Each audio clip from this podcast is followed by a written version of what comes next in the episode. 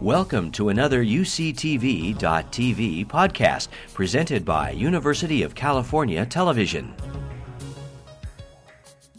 CARTA is the Center for Advanced Research and Training in Anthropogeny, and anthropogeny is a term used for the investigation into the origin of humans. CARTA is has a particular mission that is that we use all rational and ethical approaches to seek all verifiable facts from all relevant disciplines to explore and explain the origins of the human phenomenon. So I will turn this now over to Dr. James Moore, who is the organizer of this symposium on culture as a phenomenon across various animal species. Well, welcome to this uh, symposium on human and non human cultures.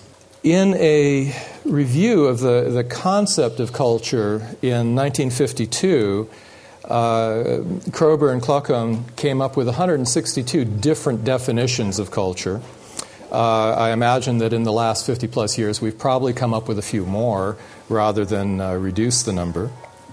Today, uh, I think we're going to use a fairly, well, we'll use a number of definitions, I'm sure, but fairly broad ones in order to illuminate the functions of this uh, nebulous concept, and then in particular to see what sets us apart from uh, our, our culture apart from the behaviors that are apparently culture like in non humans.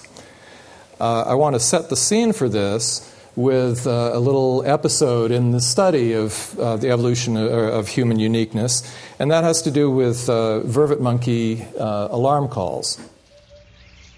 Apart from man, no other animal in the wild has been shown to use so many different word-like alarm calls.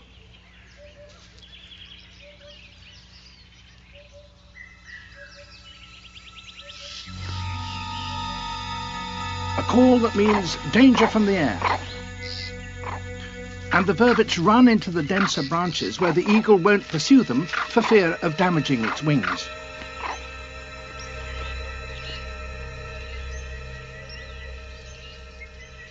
From the safety of the thorny branches, the vervets scream furiously, and one is even brave enough to launch a lightning attack.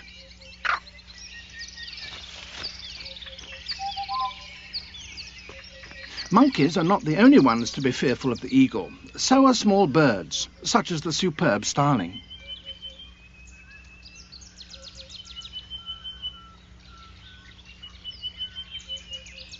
Vervets understand the starling's vocabulary. The bird shrieks a warning, shh, danger on the ground, and the monkeys repeat it using their own term, and everyone runs for it.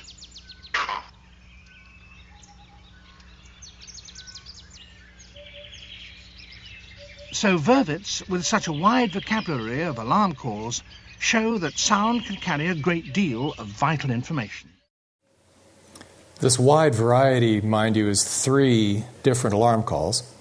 And uh, for that, vervet monkeys made it into most of the textbooks. Uh, if you've had biological anthropology, anthropology you've had a, something like this where it talks about the language capacities of humans.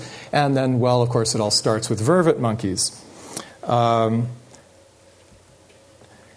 a few years after this, the, the Vervet work was published in Science in 1980 and Animal Behavior in 1993, we had um, an avian uh, example.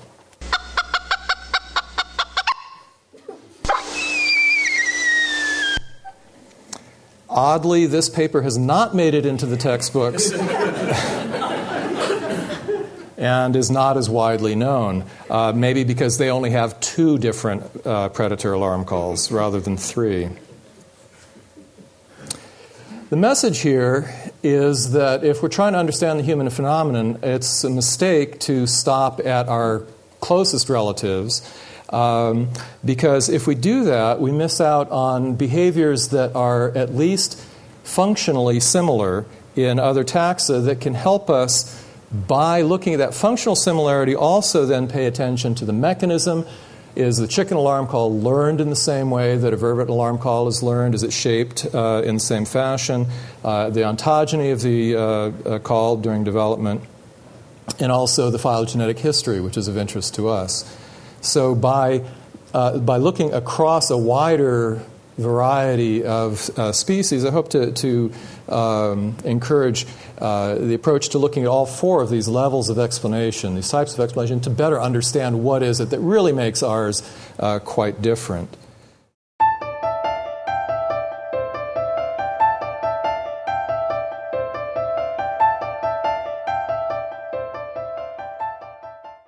The aim of my talk is to explore issues in the differences, differences between human and animal culture, primarily by using human cultural universals as common denominators of humans.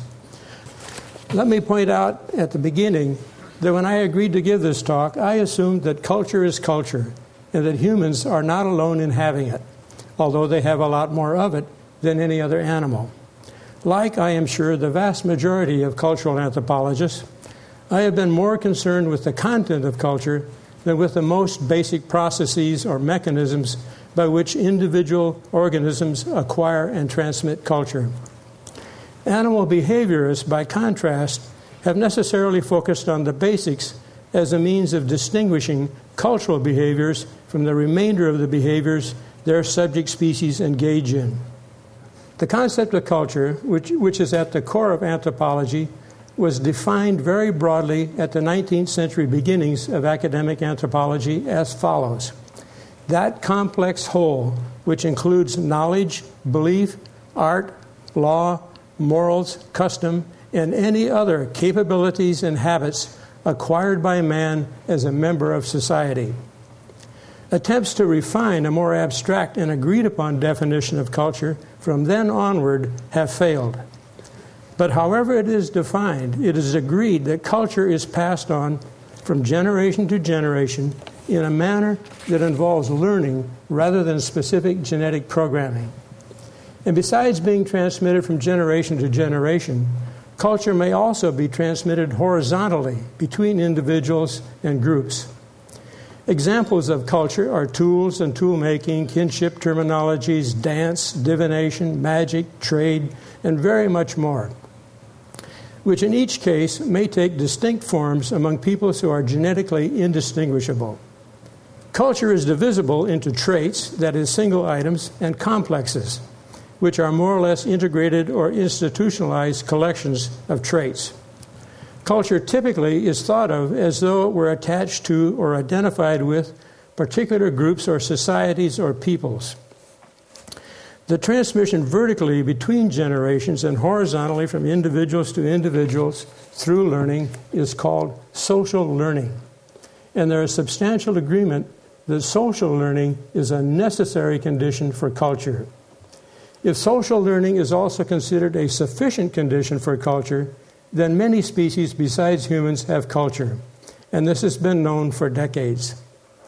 Recent research by animal behaviorists including students of non human primates, has substantially increased our knowledge of non human culture and the conditions that both underlie and result from it. However, this research has very much raised the issue of whether social learning is really all there is to culture, with, only, with the only remaining comparative issue being one of the degree to which such learning takes place, or, alternatively, whether there are some defining features of human culture that make it fundamentally distinct from animal culture. On the one hand, this is a semantic problem how to define culture. But it is, also a serious scientific matter. If chimpanzees, for example, share the crucial mental ingredients for culture with humans, it would be reasonable to hypothesize that chimpanzee and human culture are homologous, meaning that each species' capacity for culture traces to their common ancestry. If, however, human culture is something distinct, then such similarities as there are between chimpanzee and human cultures make them analogous but independent developments. Some scholars argue that fundamental features of human culture are far more recent than the split between chimpanzees and humans. If that is correct, animal and human culture are, are not just two points along a single line of cultural development. To emphasize the difference between human culture and animal culture, some scholars say that animals have traditions but not culture. Others use such terms as protoculture for animals, reserving culture for humans. Some scholars, drawing attention to a distinction of process and content, wonder whether the same basic psychological processes underlie social learning in both humans and other primates. I will return to the issue of underlying psychological processes later. Getting back to definitions, a cultural universal is a cultural trait or complex that is found in all or nearly all human societies, though not necessarily in all individuals in every society. Thus, cooking is found in all societies, but not every individual cooks, not even every normal adult. Some form of leadership is found in all societies, though not all, individual, not all individuals are leaders. Given the apparently strong tendencies for culture to vary considerably from one society to another, anthropologists have sometimes thought that cultural traits or complexes that are the same in all cultures throughout the world were very unlikely to exist. However, they do exist, and we can think of them as providing a sort of baseline for the comparison of human culture with that of the other primates or of animal, other animals in general. While the antiquity of most cultural universals is not known, the age area hypothesis that anthropologists employ for tentative dating of cultural items suggests that cultural universals must have been around for a very long time. The age area hypothesis is that the wider the distribution of a cultural trait or complex, the older it is. Given that cultural universals have the widest possible distribution, they should also have the greatest antiquity. What are the major differences? One of the most dramatic and frequently cited is quantitative the volume and complexity of human culture. That volume and complexity, even in the simplest societies, should probably be seen as an order of magnitude greater than in any primate society or in any non human primate species as a whole. This can be illustrated by one of the principal topics in the study of animal culture tool use. Quite a number of species, and not only primates, use tools. But human tool use is distinctive in the universally large number of tools they use, the permanence of their tools, their use of tools to make tools, and the universality of particular kinds of tools containers, pounders, cutters, the spear, and some sort of string like material for interweaving or tying. A large part of the complexity of human culture flows from another of the most dramatic and frequently cited differences human speech. Each actual language is transmitted culturally from individuals to individuals, group to group. A great many further differences between humans and other primates consist primarily of linguistic phenomena, so that many of the human cultural universals are language dependent, often consisting of labels or classificatory sets of labels. But in many cases, these pose serious prob- problems of whether, in substance, they are really all that different. For example, numeracy is considered a human cultural universal. Yet the simplest forms of human numeracy encode number systems as simple as one, few, and many. There is experimental and other evidence to indicate that some animal species are also able to grasp and act upon a sense of quantification that is approximately the same, even though they do not have a verbal number system. There are many other language dependent cultural universals that show marked cultural differences from society to society, but that also might very well be a putting of names on matters that other species are cognitive of, such as classification of plants and animals or the recognition of emotional states. In spite of the ongoing problem of determining the real difference in such cases, no one doubts the extraordinary impact of language on the growth and spread of human culture. There is good reason to assume that language allowed for a considerable increase in the efficiency of cultural transfer. Greater efficiency of transfer may account for much of what has been called the ratchet effect in human culture, its capacity for transforming cultural traits or building one trait on another to achieve more variation and or complexity through time. The ratchet effect is either absent or very limited in such culture as has been observed in other species. Two of the non linguistic human cultural universals of very great impact are the use of fire and the specific use of fire to cook food. Fire allowed illumination in the dark, protection from predators, movement into colder, colder climates, and the facilitation of tool making. Cooked foods are much more digestible than uncooked, allowing a more easily obtained and richer diet.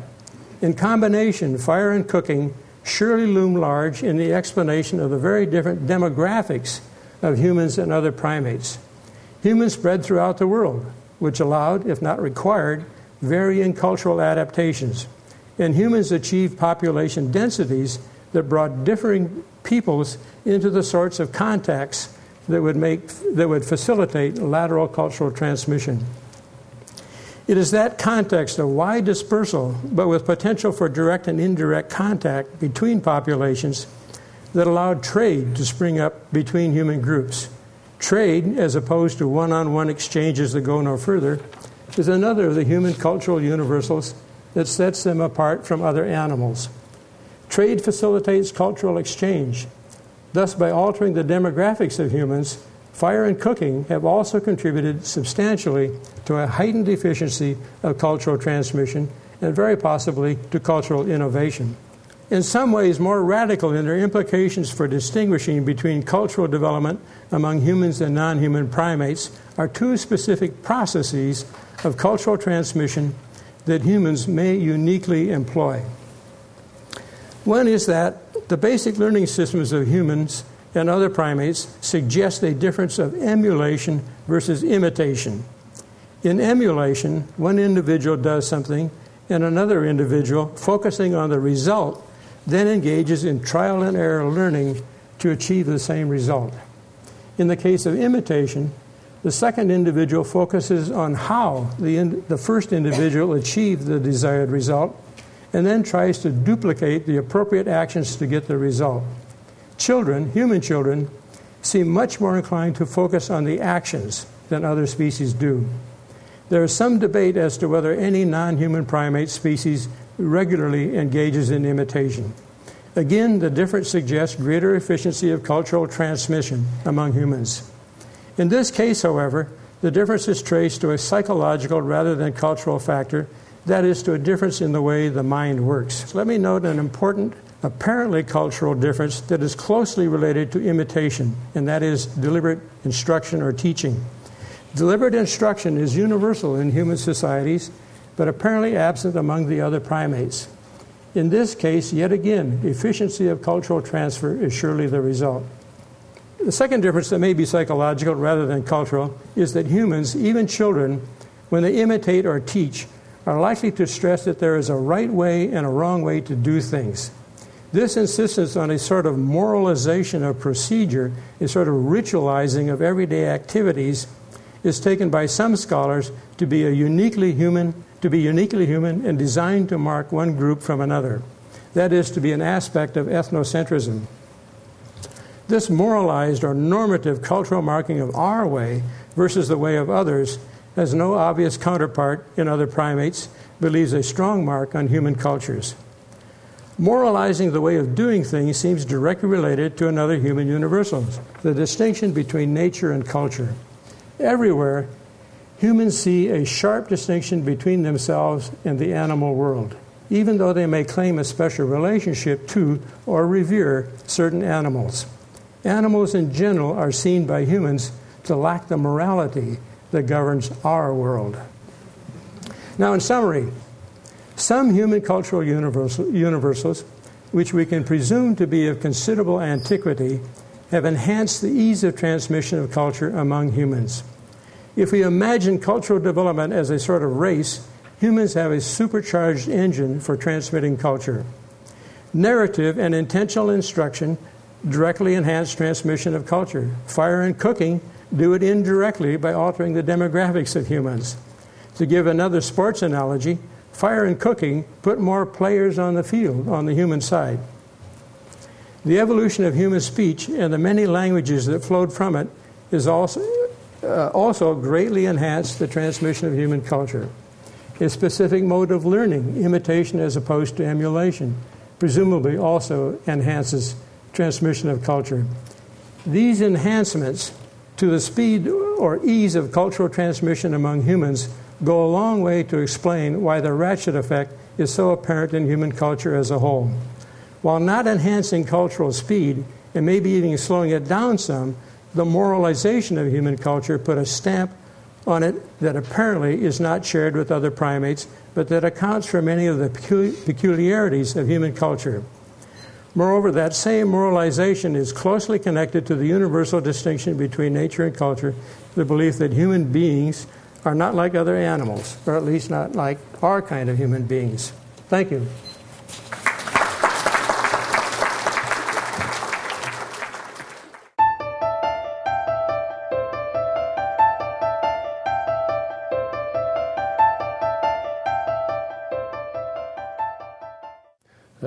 Go back to the 70s, the early 70s, in fact, when I was, uh, I just finished my thesis and I was working in Paris and got involved with a group called the Centre Royaumont pour une science de l'homme, uh, the Royaumont Center for a Science of Man, uh, which was started by Jacques Monod, uh, Francois Jacob, Levi Strauss, and a man named Edgar Morin, who is less known, I think, uh, on this side of the ocean.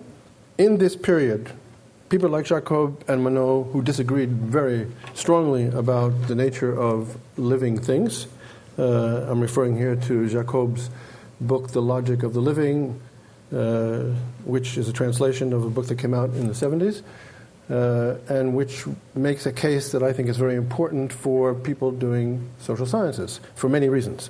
I say this because in those days there were fights, there were discussions, but we all went out to eat together, and uh, in the disagreements there was a common, a sense of, of common purpose.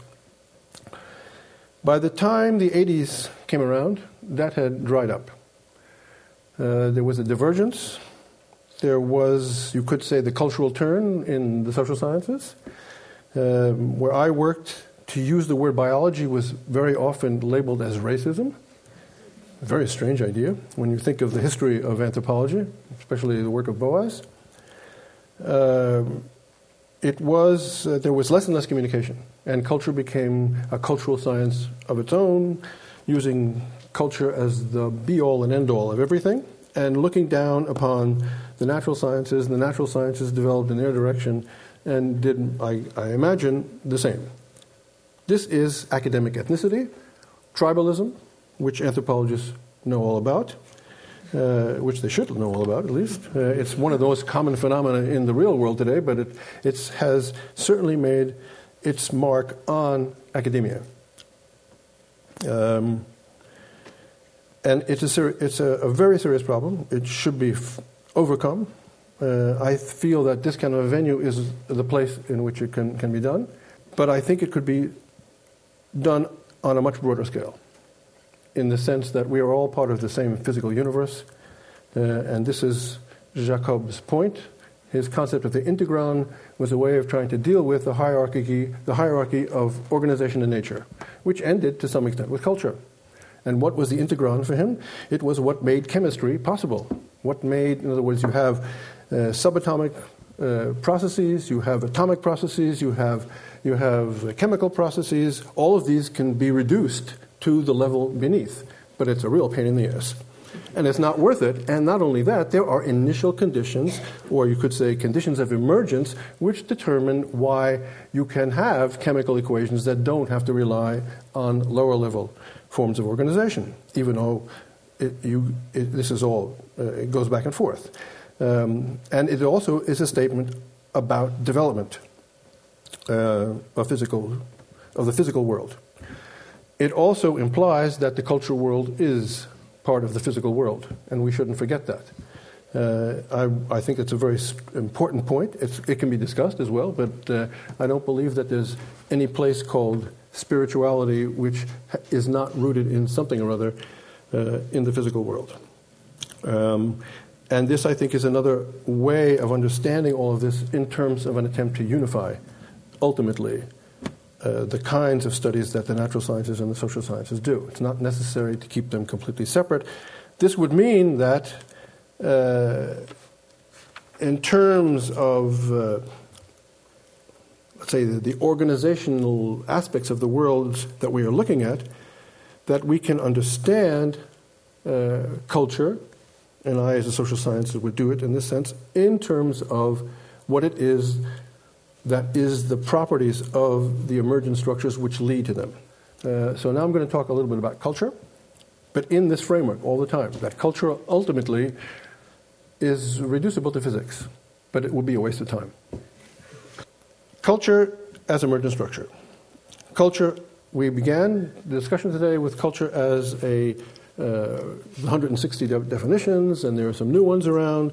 There has been a tendency historically for the mm. cultural concept to change radically in this century from one in which it was simply everything that could be learned, socially learned, you could say, from technology onward, upward, and so on and so forth, to a notion of culture as text, as paradigm, as code. And, it's a very, you say, cultural determinist approach that says that what organizes our world. It is the cultural structures that pre- predate it, that exist there uh, first, you could say. In the same sense that genetic determinists would say that genetic, you have a gene, you have a, a genetic base, a substrate, which determines ultimately what kind of phenotypes you're going to get. Uh, all of this, I think, is arguable uh, to some extent, but I think there are lots of debates about it, and I, I would argue against it, following Waddington um, that the genetic structure can be understood as simply another physical uh, aspect of an epigenetic process and not a code that tells you how to build phenotypes. In this sense, one could say that um, the notion of, of culture as, um, from a point of view of emergent structure, uh, would return to some extent to the notion of learning but would also look at it as social interaction. And at the bottom level, one could understand this in terms of worlds of experienced interaction in which uh, intentionality plays a very important part. So, the three aspects that are crucial to this are that at this bottom level, the substrate of culture, it is implicit, it is immediate, in terms of its understanding, and it is intentional. And this implies that uh, artifacts are always the results of something else, which is also quite specific. Culture is also simply specificity, it's simply difference. So when people talk about generic culture or they talk about the capacity a culture, what is that capacity? It's the capacity to do the same thing differently. It's the capacity for alterity, which means that culture is, is got to be brought down to earth and understood in its, its actual simplicity. Uh, when we talk about cultural systems, if there, are, or if there are such systems, that's something different. But culture itself is simply that, which means that all traditions are cultural insofar as there is that learned component in them, if there's a behavioral base out of which these things grow. The second level of culture, which is the one that anthropologists usually talk about, is the level that you, where you have rules, you have ideas, you have representations, you have the elaboration of this more foundational or substrate of, of uh, interactive behavior with its, all of its intentionalities. Um, which is where I assume you would find some of the most important universals. So, having tools is not enough. It's how to put them together, which means that no concept of culture can work without a concept of practice. The things aren't there unless you do them. And the doing them is a structured doing. And it is that structure which I think is foundational for getting beyond a notion of culture as a thing which is fixed and never changes, for example, or if it does change, it's simply replaced by some other thing, some other fixed set of properties. Uh, this is what uh, Francois Jacob has to offer to Levi Strauss in a certain sense, and it has to do with a great misunderstanding about that great structuralist. Structure for Levi Strauss is simply the properties of social process. And they are structured. Um, and it can be specified, it can be modeled, and it has nothing to do with, uh, you could say, what people usually call organization. So, for example, there's something called cross cousin marriage, which is usually presented as a model. Um, people marry their mother's brother's daughter, for example. That's called matrilateral cross cousin marriage. But what is it really all about? It's very simple. And you don't need complex categories in order to do it. It means that you, a group of people with an authority structure, led usually by a man, and I can't explain all that, um, I'll take that for, for given. Uh, male authority chooses to have an alliance with another group over there. And part of that alliance is marriage, the transfer of women from that group to my group. And uh, this is repeated over time. It is reproduced. The fact that it is reproduced creates matrilateral cross cousin marriage by itself. Nothing else is needed. All you do is identify the, what people are doing with words, and you get matrilateral cross cousin marriage. And of course, if the system is based on language, uh, then of course it's very easy to understand it. This uh, transfer, in other words, is something which is behavioral, it is experienced, of course, it is, uh, it is uh, practiced, and it has to be practiced for it to exist at all. And then it is elaborated upon. It is elaborated with language, categories of use, rules, and so on and so forth. So that when you go to some people and ask them, What do you do? Well, we marry our mother's brother's daughter. But that's not a necessary explanation of what they're doing. It is simply, as Levi Strauss says, an elaboration upon the exchange relationship between groups with male authority. Uh, in that sense, you could say that there is a, a bottom level to all of this, which be- becomes cultural or culturalized in its operation. And it is also part of a process of socialization. And that is where you could say the elaboration of culture becomes instrumental in the reproduction of a social order. And this is very much uh, a question of how to reproduce an, a social order. Socialization leads to the explicit use and formulation of norms and categories and so on and so forth, uh, which accounts for how these systems can reproduce. Uh, another example, even simpler, is one in which uh, Captain Cook comes to Hawaii many, many years ago, two centuries ago, and he, uh, on the boat, Hawaiians come out with lots of food, and they say, uh, he thinks to them, come and take. Come down and take our food, bring it up. And then after he's done that, and he, they take the food up, they go up on the boat and they start to take stuff.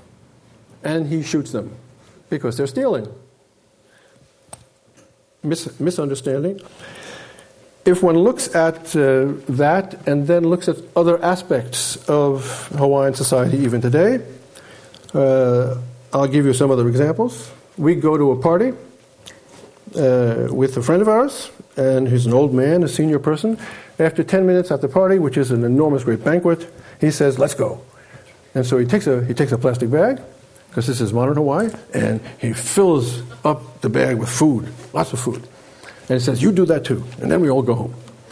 That's it. Um, as I walk down the street in a village of Miloli'i in southern, uh, the south coast of, of uh, Kona in Hawaii, people say to me, Come and eat, come and take. The kids come to our house and they say, I like that. I like take that. And they do it. I can do the same thing. Reciprocal taking. Never heard of it before in anthropology. You're supposed to give. No, they don't give. They take. But they do it in a reciprocal fashion, but it's not measured, and it's never supposed to be measured. They adopt, and today they adopt like crazy. And it's always grandparents adopting their grandchildren, and how do they how do they say? They say, I like take care. Are like take care, and they go to the hospital when their daughter is giving birth and they leave a bag of clothes.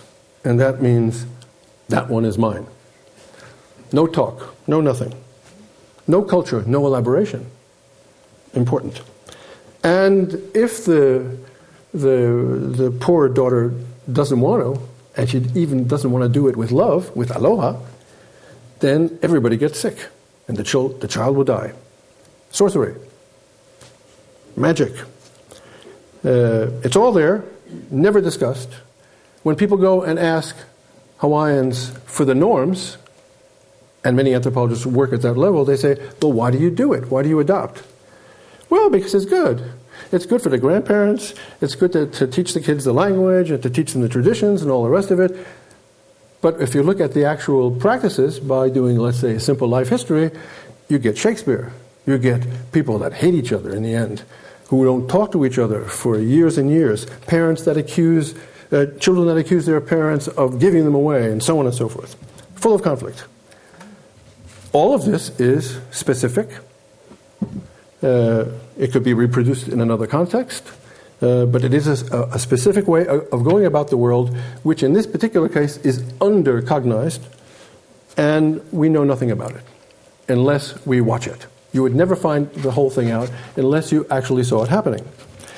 This is also a, very important aspect of culture as the, the distinctive way in which people live in ordered situations. You could say cultural worlds. There's a further level of emergent structure, and the final one, which uh, I'm going to say a little bit about, is that uh, at this very highest level, there is what you could call the non intentional properties of social life.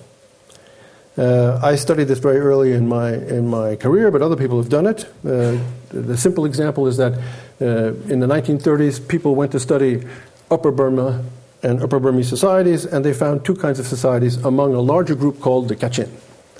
Some were egalitarian, and they called them the Gumlaos, and some were uh, hierarchical, and they called them the Gumsas. And it was assumed that there were two different societies. And they compared them, and they said there are lots of similarities, but there are differences. Some are hierarchical, and the other others egalitarian. And then Edmund Leach comes along, uh, Britain's, uh, the British anthropologist, and discovers that they're historically connected in a cycle of expansion and contraction. Okay, uh, the aspect of this which is important and crucial, I think, is that this cycle of expansion and collapse, you could say, which is typical of the society and many other societies in the anthropological and archaeological records, uh, is one in which, after the collapse, people disperse, they go back into the forest among the Kachin, and what do they do? The same thing all over again. Because the level of cultural organization does not include knowledge or discourse or reflexivity about the consequences of that action in the long run. This has been the history of the world. So there's a, an aspect of culture which I, I would think that should be uh, taken up as very important, which Freud would have called the repetition compulsion. That we are we have a very destructive kind of system, and we've had it probably since the very beginning. It's just that the bigger it gets, the worse it gets. We tend to not produce cultures and social organizations which are adapted in the long run to their conditions of existence. On the contrary, lower level strategies and intentionalities dominate uh, the way the rest of it works. But anybody who looks at business cycles or Kondratiev cycles or long term economic processes will see very easily that people tend to do the same thing all the time. But nobody ever practices a business cycle. There's no culture for the business cycle. There's no code for it. People can write about it, but there's nothing at the level of intentionality and action which includes it. People make money. That's enough. You could reduce it to a very small number of necessary activities, but the consequences are, in fact, the business cycles and much worse events like the one we have right now, uh, which is an expanded form of that particular process. Uh, so, to end very quickly, um, I, I, think that uh, not only is it important to, to broaden uh, our understanding of the world by having uh, multidisciplinary meetings like this, I think that an awful lot of what we can learn uh, is uh, reinforced by this kind of a situation. Because if we've got business cycles, where did 90% of all the species that have ever inhabited the earth go? They're not around anymore. So life has been a success, but not species. Uh, one could look at it in those terms and say, what did they do wrong? And I think that's an important way of trying to link, I think, the, the different uh, social and natural sciences together. Thank you.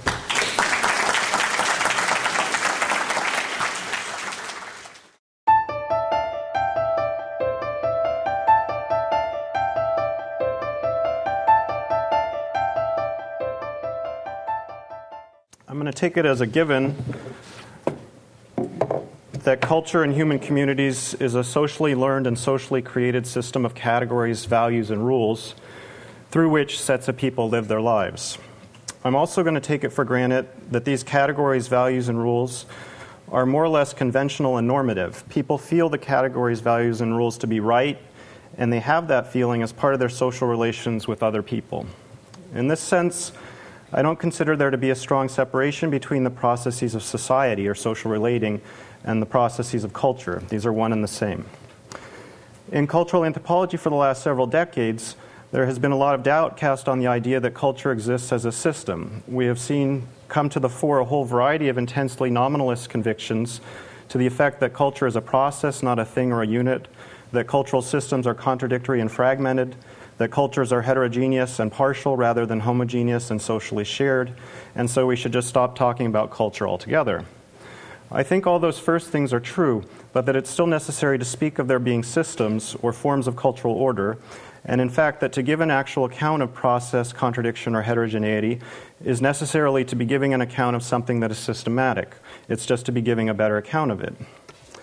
So, taking the existence of culture as normative system for granted, what I will talk about today is my sense that reflexivity about culture is integral to cultural order and probably a crucial site of where cultural order happens, a crucial site of how culture comes into existence on a day to day or decade to decade basis, and a crucial site of how culture has the shape that it does.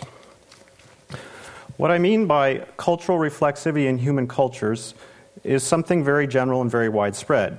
I mean any process of making cultural and social statements about cultural and social convention. If we want to go in a jargony direction here, we could speak in terms of metaculture, meta representation, or meta communication to get at this idea. The ma- basic notion I'll be exploring is something like the following. Whenever there is a human norm or a convention, not only is that norm something that people enact and live out or live through, but also the norm or convention is something that people live toward. They can make the norm or convention itself a focus of reflection and, and, action, and they can bounce off of it or twist it, creating a different norm that stands relational to the first norm as both dependent on it and different from it.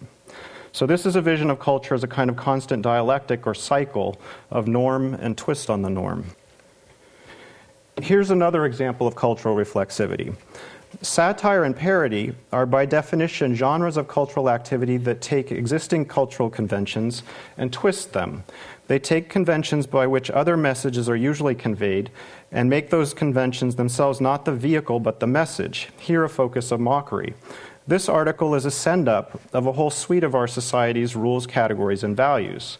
Like other Onion articles, this one mimics the genre conventions of straight written news reports Onion humor, like tongue twisters and like any stable genre or subgenre of satire, has itself emerged as a conventional kind of activity.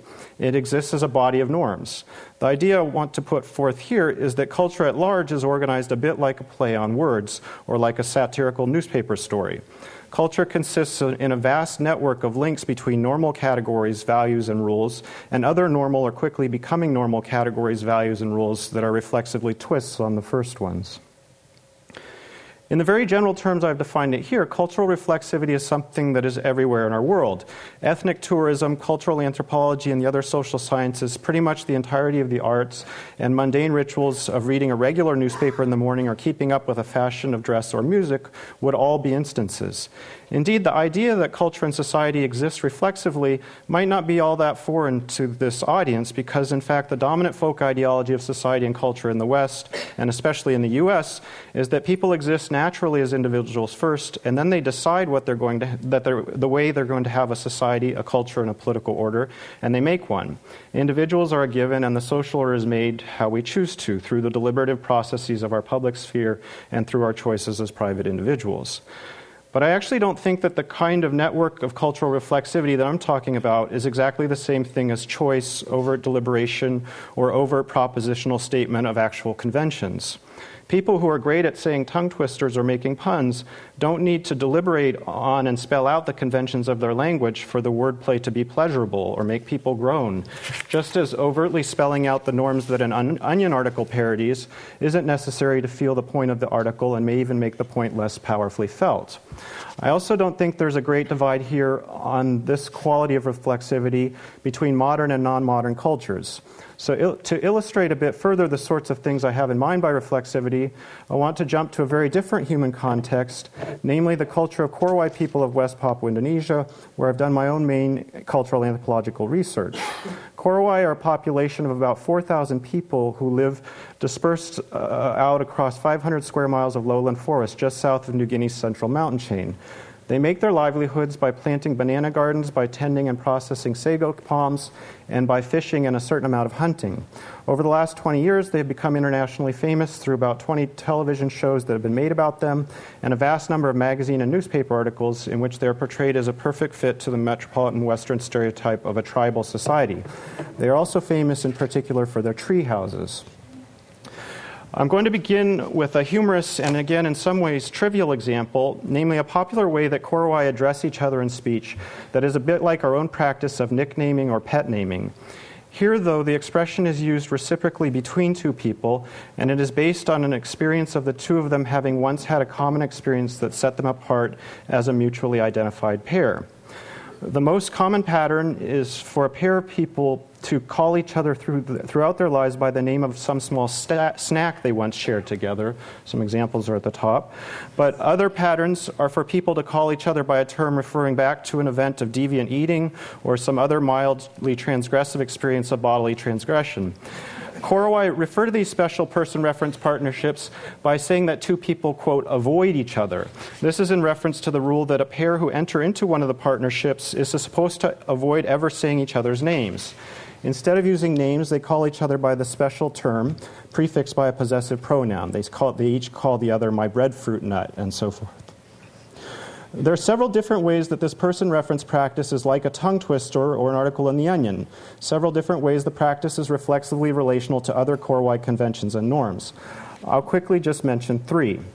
First, the practice is a twist on personal names as another conventional system of how individual humans can be represented in language. One way the avoidance partnerships are related to names is they cross them out, so to speak. Partners make reference to the system of people having names and comment on that system in a negative act of agreeing not to use the names, even though they exist. The partnerships are a way of saying the conventions of names aren't so good, much as the Onion article is a way of saying the conventions of capitalism aren't so good, or the conventions of reading the New York, the conventions of reading the New York, New York Times aren't so good. But at the same time, there's a prominent way that the partnerships resemble names. This is the fact that the partnership terms are idiosyncratic to a particular pair of persons, and their use of the term goes back to a history of the pair taking up that term together as their common designation for each other. Just as a personal name is idiosyncratic to a single individual, and the use of that name for the person goes back to a history of the person being given that name early in his or her life. Here, the partnership terms might be thought to say, the conventions of names would be great if two people could share one and be linked together by it. At the very same time, the partnerships are a twist on kinship terms. Words like mother, son, uncle, niece, grandma, and so forth are the dominant ways by which Korowai refer to each other in speech. They ubiquitously use these words to refer to even people they don't know very well and aren't closely related to. Use of kinship terms is so much more common than use of names, for example, that it is quite common even for a speaker not to know or remember the personal name of a fairly close relative. There's no sense that failure to remember someone else's name is an insult, as in our own culture. Now, one of the distinctive characteristics of a kinship term is that while it refers to one person, that referential meaning is established relationally to the identity of another person. And uncle or grandma is somebody's uncle or grandma. So in Korowai speech, for example, kinship terms generally are spoken with possessive pronouns attached to them. People are constantly addressing each other as my uncle and so forth. Certain of these terms are usually used reciprocally between two speakers, much as in our own speech community, cousin is a reciprocal kinship term and sister is a reciprocal kinship term between women. What I'm leading up to here is that the special personal reference partnerships I described a bit ago are themselves quasi kinship terms. Two people speak reciprocally of each other as my falling down, and one person is a falling down only in relation to the other person in the pair, not in general and not in relation to other people in the society. The whole genre of person reference is a hybrid between personal names and kinship terms. Naming and kinship term usage exist as two different systems of communicative norms, which contrast with each other in certain ways, and to this field of already heterogeneous norms, Korowai add a further twist, creating a complicated third system that they find pleasurable. A further cultural system that these person reference partnerships are probably relational to is interactional avoidance between married men and their wives' relatives. This exists as an independent set of norms in the society. In laws are supposed to avoid each other's names, and mother in law son in law pairs avoid seeing each other, touching each other, or sharing food. This in law avoidance is serious business and hard work, and carrying it out carefully helps keep constantly in view the broader moral relation that exists between a man and his wife's relatives a relation of intrusion, obligation, and tense accommodation. But in another context of their lives, namely the special person reference partnerships that I've talked about, Korowai can also make avoidance into a bit of a pleasurable joke. The person reference partnerships are a little parody of the society's own conventions of avoidance, a parody that doesn't directly have anything to do with in law relationships. Indirectly, though, the parody makes light of the tenseness of those relations while also reflecting on the positive power of formal avoidance in making people related to each other. The other example of Korowai cultural reflexivity I'll sketch briefly today is feasting. Korowai live far apart across the landscape because they're committed to political values of not being bossed around by other people. The residential dispersion is organized around a system of land ownership in which the members of a small named clan together own a square mile of land, live in different corners of that land, and steward its resources. They travel around to visit and cooperate with relatives on other parts of the landscape and are visited regularly by those people in turn, but they are generally most at home on their own land. Houses only last a year or so, and people often maintain two or more houses at once. So the temporality of people's lives together is very much lived as a high, highly mobile process of orbiting from one house to another across the landscape. About every five years, the members of a clan build houses together in one place, though, and they call in help from their closest relatives elsewhere and set in motion a two or three month process of decimating their sago palm holdings to produce a huge quantity of beetle larvae and sago starch to feed to a thousand or so people from elsewhere across the landscape who will converge on their clan land on a specific day at the end of the labors. Most of these people come in large performance processions that are organized around a specific promised gift of food from one of the feast owners to a person from elsewhere on the land. While we speak in English of an, of an, event like this as a feast, Korowai most frequently talk about it by speaking of a gil, or feast building. To hold a feast is to, quote, build a feast building. To Korowai, the specific long ground level dwelling that is built in the middle of the overall feast clearing is the physical part that stands for the whole event. These feast events are reflexive twists on many other central norms of Korowai life all at once. Most obviously, the event is a twist on the normal conventions of dispersed living in high houses and the political values of autonomy that other residential pattern enacts. Instead of staying apart as they normally do, feast owners live together in one place and coordinate their labor on an enormous scale. This is politically a very charged and difficult thing to do. Feast owners often find it stressful to live together so much under each other's noses for such a long period and to cooperate so intensely in the exertions of feast labor. Since people are averse to being bossed around by others and do not recognize or appoint formal political leaders, one of the biggest ways that feast owners manage to coordinate their labor is by steadily reciting to each other the agreed upon sequence of about 30 different main steps in feast production. Reflexively talking about the appropriate way to put on a feast is one of the main methods by which people actually manage to carry out a feast. In this way, feast events are partly a reflection on broader questions and values about how people are to have a coordinated life in time, how they conventionally approach time as a medium of social connection or disconnection with their clanmates, questions and values that are in play at all times in life but that are focused on in an intensified way through feasts. Similar relations of reflexivity also exist between a feast event and the wider geographic landscape. The events of people traveling from different places they belong across the landscape to the land of a single clan who receives them as guests is an enactment of and a special twist on the institutions of clan ownership of land and the institutions of dispersed living across hundreds of square miles of forest. The difficulties and pleasures of this huge coordinated event of hospitality are an intensified version of the more mundane rhythms of much smaller sets of people visiting each other's houses and lands on a day to day basis in non feast times of life. As just one kind of indication of what I mean here, I'll mention a couple of points about the ways the architecture of feast buildings are linked to the society's wider geography. The Korowai lands lie mainly between two large rivers that flow in a west southwest direction. For talking about space, Korowai pervasively used stream based terms meaning upstream and downstream rather than geocentric terms like the English compass directions or body centered terms like left and right. Thus, people constantly talk about others as being located upstream or downstream, or being an upstream person or a downstream person. This overall schema for talking about social space gets represented in how people use their voices and move their bodies when they travel to a feast.